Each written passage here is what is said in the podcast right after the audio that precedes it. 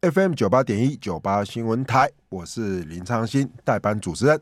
好，了欢迎大家回来哈。那我想哦，其实，在现在的市场哦，其实今天的这个呃反应最大的哈，应该就是所谓的黑田震撼哦。在盘中呢，在十一点左右呢，那日本央行呢宣布哦，把这个公债殖率的上限调高，大概是应该是一码零点。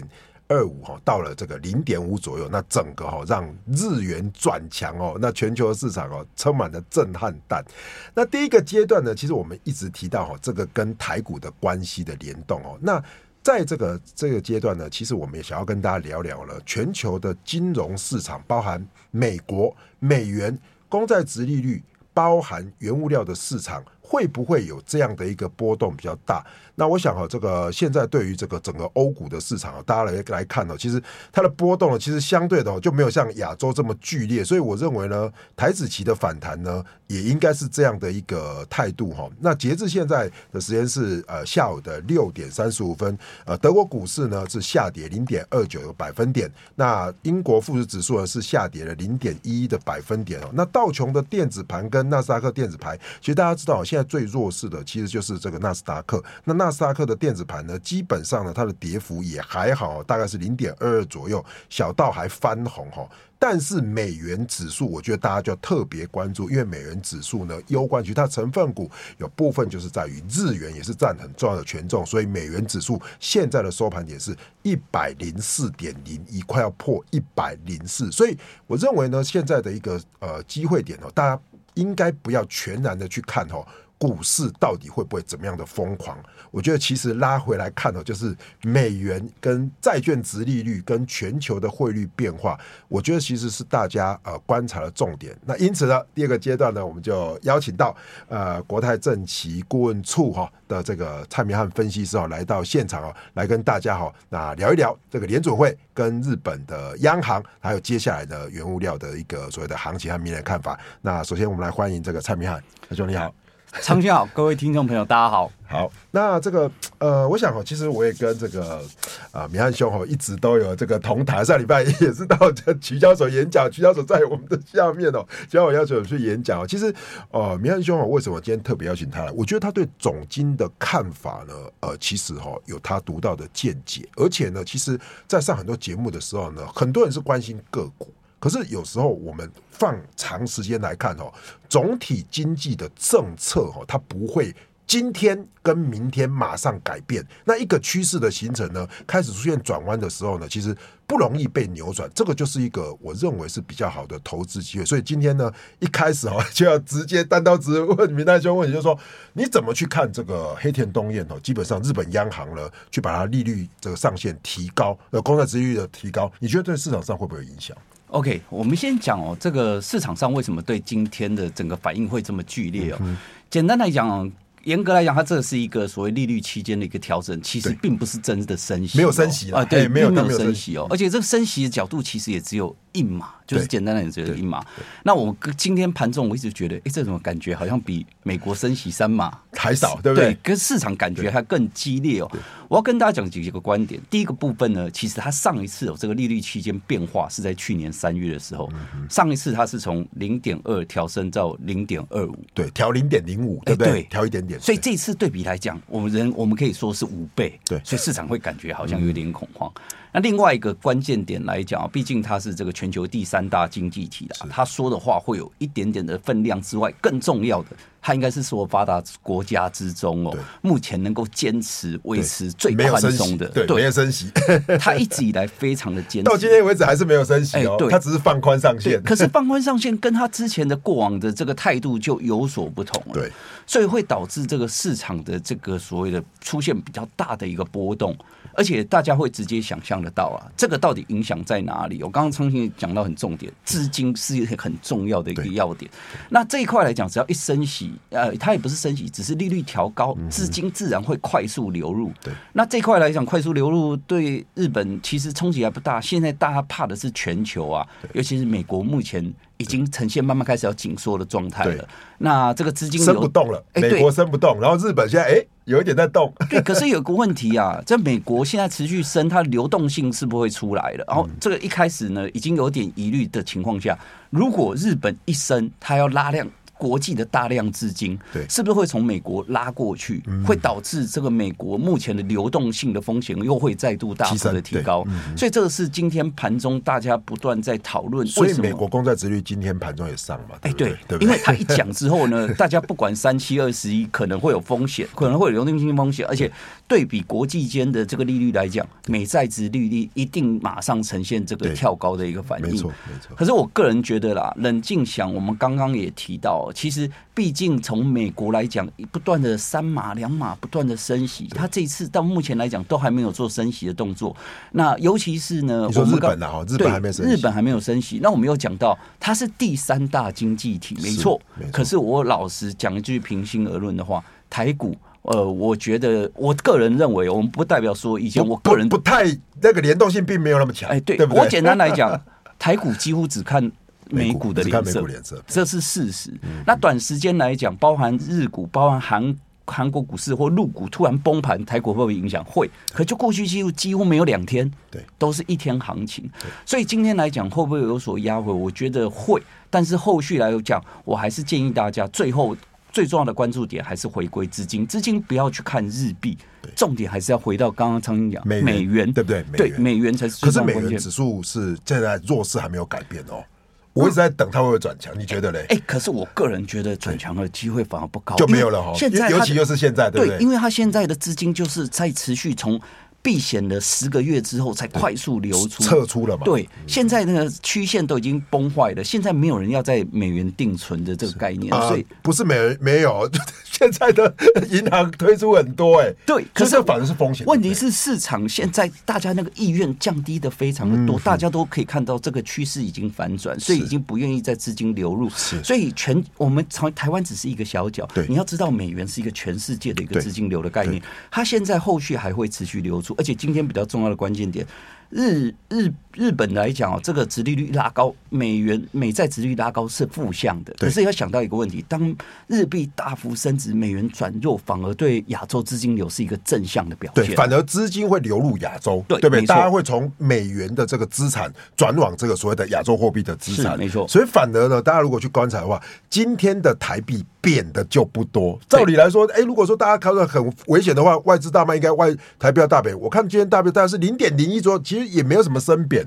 所以其实反而大家都留住留意的是这个资金观察的一个变化哈。是，那还有一些时间，我们才问一下这个明翰兄，就说那这样的话，如果 FED 认为说哦，明年度升息的幅度会趋缓的状况下，那你刚才提到美元如果会弱，那如果这样的状况持续的去推进的话，是不是接下来的重点就是在于说，我们就不用去管什么 CPI 了，就直接看美元的涨跌幅了？呃，对，简单来讲，我从应该说从今年以来一直告诉大家，低点也会看到这个美元，如果后续翻转也要看美元。嗯整年度是一个很特殊的现象，所以可以持续观察。确实，无论这个所谓的费德啦或通膨的议题，我个人觉得都在持续动画当中。对，当然说现在啊，大家直接把这个利空动画之后升华到另一个阶段，在讲经济衰退的问题啦。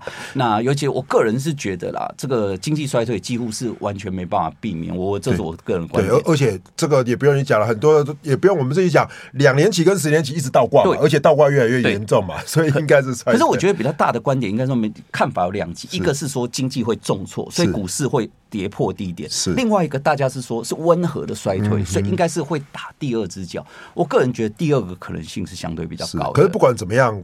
整个股市如果这两种讲法都还是有机会再回撤嘛，对不对？对，目前的角度，我还是建议大家就是说，一要比较保守今天，但是不悲观，因为我觉得说这个呃必然涨多了打第二只脚的趋势，其实对整个指数后续的走势是相对比较健康的。嗯哼，所以说整体现在的市场来看哦，可能短期这两天会有因为日本央行哦这样动作而来的恐慌，可是你觉得这样的一个状况反而是应该不要随之起舞？应该是应该冷静下来看，是不是？对，应该说我们一直到这个明年初的那个时间点，现在大家应该是资金 stand by，然后呢，从一直到明年，也许农历年过后这一段时间，其实我个人觉得都是一个布局的机会。但手脚不要快，但是在这里不要悲观，而且在这里不是卖股票的时候，除非你觉得股市会破底，不然照理讲打第二只脚是给大家加码的一个机会。所以呢，应该把资金准备好，尤其是比较大的利多，反而是大家全面性看空。我从来没有看过全市场。场看空的情况下，真的崩盘的一个是，尤其是在今年大概十月到十一十月的时候，对不对？全市场全部都看空，结果却是底部，欸、对，对不对？对没错。OK，所以说我想啊，其实呃，我也认同明探兄讲，就是说这边呢，其实在这个投资是给机会准备好的人。如果你现在恐慌了，那其实下去了，你就会把全部卖掉。反而如果下去有机会点的话，你应该是准备好你的 list buying list，对不对？对就像购物车一样，哎，什么东西特价了，我准备来买。好，那第一个阶段我们到这边哈，待会呢，我们再请明翰兄继续来跟我们聊聊整个全球市场的变化。FM 九八点一九八新闻台，我是代班主持人林昌兴，欢迎回到现场哦。那我们邀请到的是国泰政企顾问处的呃这个蔡明翰分析师哦。那我们刚才哦这个明翰兄，我们刚才提到就是说第一个阶段就是说嗯。如果接下来日本央行的动作哦，是让这个亚洲市场哦，短期间好像看起来很恐慌，对不对？那那我觉得其实反倒是恐慌的时候呢，对于台湾的影响没有这样子急迫性的影响。但投资人在投资的现在最关心的就是说，二零二二哈，不论是怎么做都怎么错了。那二零二三年呢？其实在这个呃联准会接下来呢紧缩它开始放缓的状况之下呢，你怎么去看联准会接下来的动作？那对应到呢观察到的标的，应该是从哪些来观察起呢？OK，这块来讲，我觉得这个 Fed 的动向当然是非常的一个重要了。那尤其是我们前段就提到，我个人觉得 Fed 的动向呢，应该说这个最差的状况。已经过了，因为 CPI 的部分也已经确定五个月滑落了嘛。那而且已经没有狂升了嘛，对，从三码变两码。对 对，重对重点在三码降两码，因为那天呃，真的就是两码升息之后，市场好像不太买账。可我个人投资人问我说：“你不是说这个是很好？”我说：“你。”你有没有想过，十一月当时大家就知道两码？对啊，十一月在涨，其实就是在反映。但一段在涨的时候，其实已经预期 FED Watch 已经知道大概是两码，不会再三码。对，那个时候几乎就已经八成几率，所以它 其实是在提前反应。所以你不要等到真正利多出来才来讲说为什么不涨。那个牌大家早就知道，那几率早就九十几了吧？是是是，而且那个时候我就跟大家讲，为什么这个两码那么重要？因为就是告诉你。三马最严重的状况已经那个阶梯已经往下了，对不对？而且上楼梯了，对，而且更重要是，目前这 FedWatch 也看到，它二三月只剩各一码，对，而且呢。不管这次央行讲的再鹰派啊，你讲你的，但是呢，华尔街根本不鸟你。哎，对，市场走自己的，市场目前还是预期十一月跟十二月各会降息一码，所以你就说明年二月，对对，明年二月不是明年，他这等到年底会有降息的动作。哦，就是今年二三年的年底，对对对，还反而会降息。对，他就是一直讲说，他的说法就是二零二四年再来说，可是市场还是不管你说你的，我觉得是我的事情，所以市场其实目前就在反映。其实我补充明翰兄讲的，其实我过研究。过去哦，其实 FED 是这样，它会死鸭子嘴硬。可是等到哈美国的 GDP 开始衰退的时候，它就会转弯了。他就说啊，因为怎么怎么什么，我们现在不得不，然 后就是调降利率。对，所以现在等于 FED 还还在嘴硬。对你讲到这个重点，我就提醒投资人了，就是说你最近比如说 PMI 指数啦，蛮惨烈的，对什么什么东西都一直往下修，尤其是之前零售销售都很强劲，到这个月都不行了。开始，所以大家一直在讲经济衰退。我个人觉得投资人有个很重要的关键。经济的衰退要看一个最重要的指标，叫做失业率。是，因为唯有你没有了工作，你赚的少了，你消费才会正式大量降低。这是 FED 要等它上升的嘛？对，他就是这样讲。他的看法现在呢，大概都落在四个 percent 以下，几乎是在历史的低档。对，他就讲到明年应该会升到四到四点五。可是我告诉投资人，真正的经济衰退哦，就过去记录应该是在接近一成呢，就是五到十个，接近十趴才叫做真正的经济衰退。所以这段就是我们前段讲到的，大家看法不同。有些最近的外资，有些人认为看得差嘞，都看得差。对，就是认为说，哎，可能会再跌个三成。那些其实简单来讲，你认为股市会破底，就是所谓的正式经济衰退，就是失业率一定要大幅拉升。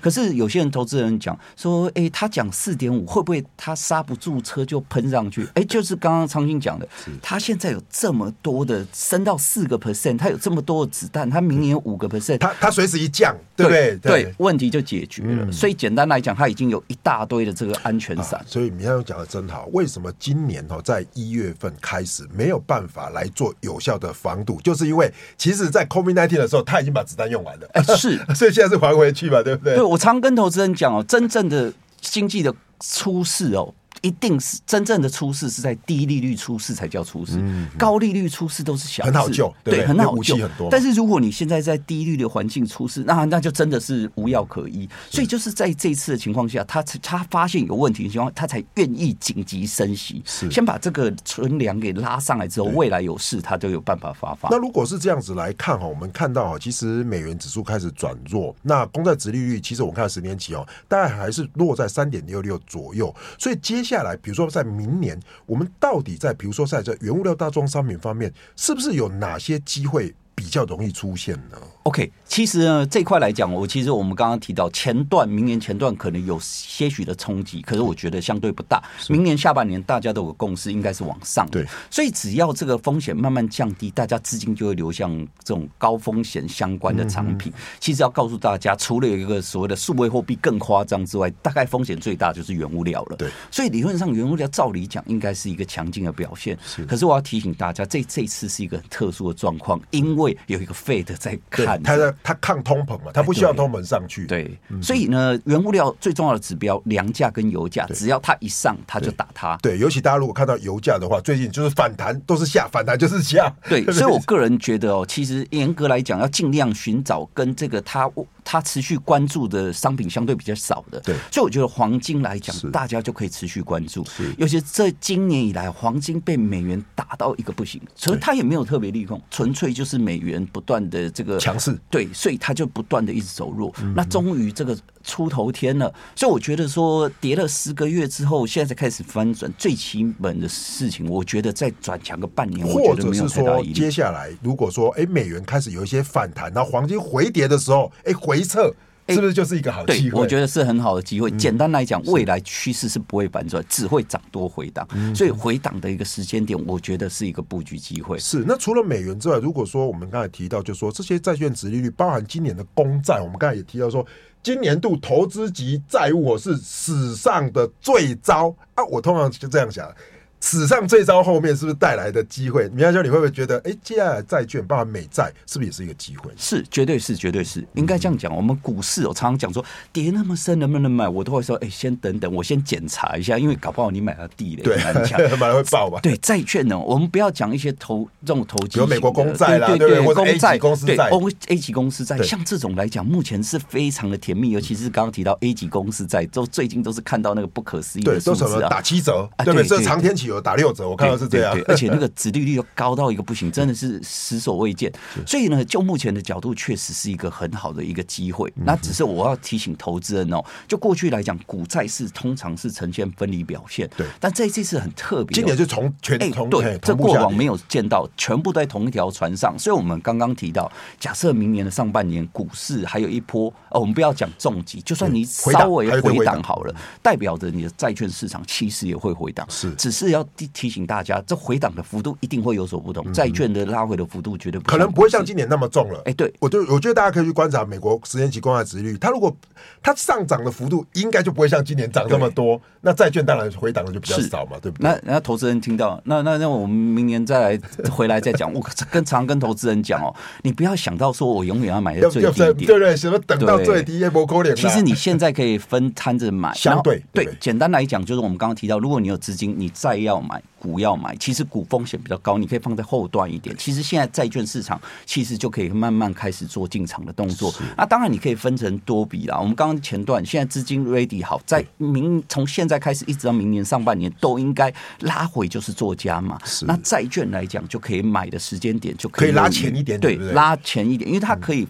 这个承担的波动的这个幅度会相对比较大，而且还有债息吧，对不对？对，而且现在债息还很高，对，对不对？所以呢，严格来讲，这个真的是千载难逢的机会。所以我们要告诉大家说，不用考虑那么多，你唯有先买了一些，你才有对市场才有那个感受。后续哦，你真的压回才会买，不然你永远都说每天都有更便宜，你都想要继续等，就可能然后永远低点来的时候，我就看到融资一直退，大家都不敢买，对不对？绝对买不到低点，可是冲上去的时候，保这几天哦，大盘在回档，融资又开始。所以我觉得，其实大家要去思考，就冷静的去思考。其实我蛮赞同明翰兄的讲法，就是说我自己的看法是，明年度呢应该会是怎么样？债券比股市先落底，因为债券的风险相对来说，不要说没风险的，现在的风险相对比较小。可是股市的波动，包含经济衰退，可能在明年上半年还有一个所谓的一个震荡。是，那所以这样的话，其实你布局债，再来布局股，那可是这个最后还是花点时间请教明翰兄，说，那如果是这样的话，资金的比重你会怎么来来切呢？呃，我个人来讲啊，因为毕竟这个